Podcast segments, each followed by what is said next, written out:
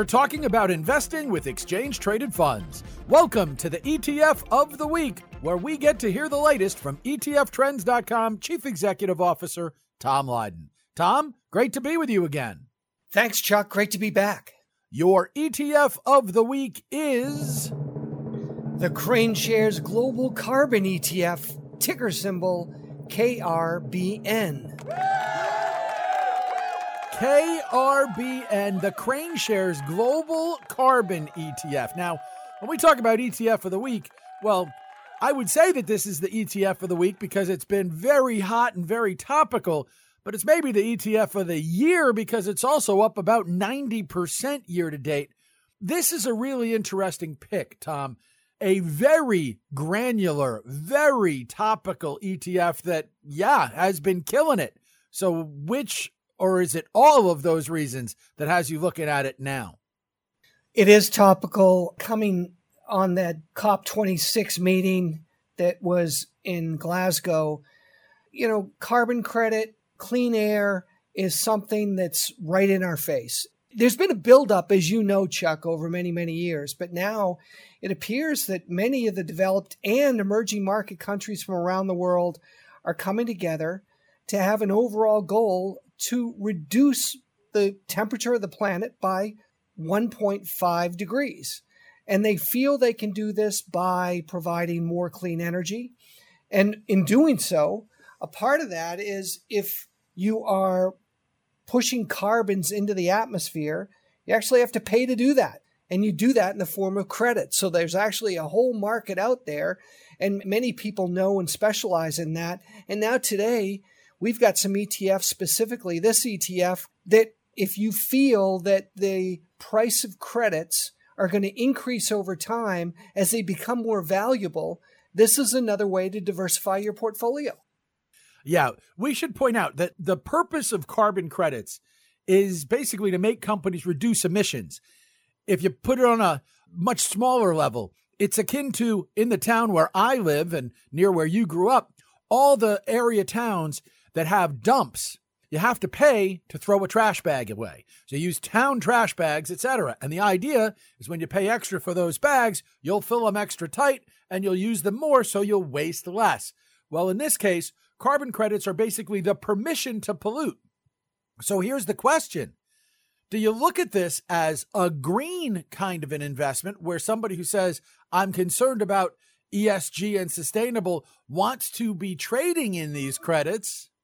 Or do you consider this not a green investment because, after all, a carbon credit is the right to pollute? I wouldn't call it a permission to pollute, but more along a price to pollute. And that price is going to get more expensive over time. So, for example, IHS Markit, as of the end of 2020, said the global price of carbon was $24.05 per ton of CO2. So, for a ton of CO2, the price was 24.05. It's estimated that the carbon allowance price needs to reach $147, so almost five or six times as much per ton of CO2 to meet that goal of 1.5 degrees of the global warming limit. Okay, so I know this is getting a little bit complicated and we're getting into the weeds, but as the price goes up, Chuck, and doubles and triples, for companies out there that are having to buy these credits, it's getting more and more expensive. So, guess what? We think really hard about whether we need to produce that much carbon. I mentioned that this ETF, and again, it's KRBN, is up 90% or so year to date. It's up over 115% in the last 12 months that's not sustainable. But is this a 50 day or a 200 day moving average play? Do you put this on a moving average because it's that volatile, or does that not matter? Because right now it's so far above its 200 day moving average. I think also you've got this whole wave, Chuck, of adoption of being able to be accountable. And if you are polluting, you've got to pay the price. There's a limited number of credits that are out there. And as there's more demand for the credits, the price is going to go up. Is this something that could revert, could correct? It sure could. But right now, from a fundamental standpoint, we don't believe, and, I think you would agree, that people are actually going to go out there and produce less CO2. And if they're producing the same amount of CO2 or probably more CO2 as the world economies open up even greater, they're going to have to pay up for that. So you could surely trade this on a 200 day average. That would work just fine. At the same time, is this part of the world going forward where this is a, a diversification option in your portfolio where there could be appreciation in a non correlated asset? Where if you put 3% in there and you saw in the next three to five years that these credits continue to expand in price as the futures market expands, would that make sense? I think, especially as we're looking at more inflation, we're looking at record low interest rates, the search for yield. This is a way to maybe take some of that dead money, and I'm not going to say completely dead, but in the in the 60-40 area, the fixed income area of your portfolio is quite challenged today. So a lot of advisors are looking at ways to further diversify into other areas that could actually provide some stability by non-correlated assets and at the same time some opportunity for further appreciation where we maybe go through a period of three to five years of rising interest rates. Well, this is certainly an alternative asset in terms of your expectations going forward. This is a new area. This is one of, I believe, two funds, although the other is actually an, an ETN, so not even this structure that's out there. Is this a case where we should expect more of this? Or is this a case of there's just not going to be that much demand and it's a limited market, so those who are there first will kind of control it? It's not just those that are there first, it's those that are continuing to have to pay to produce CO2.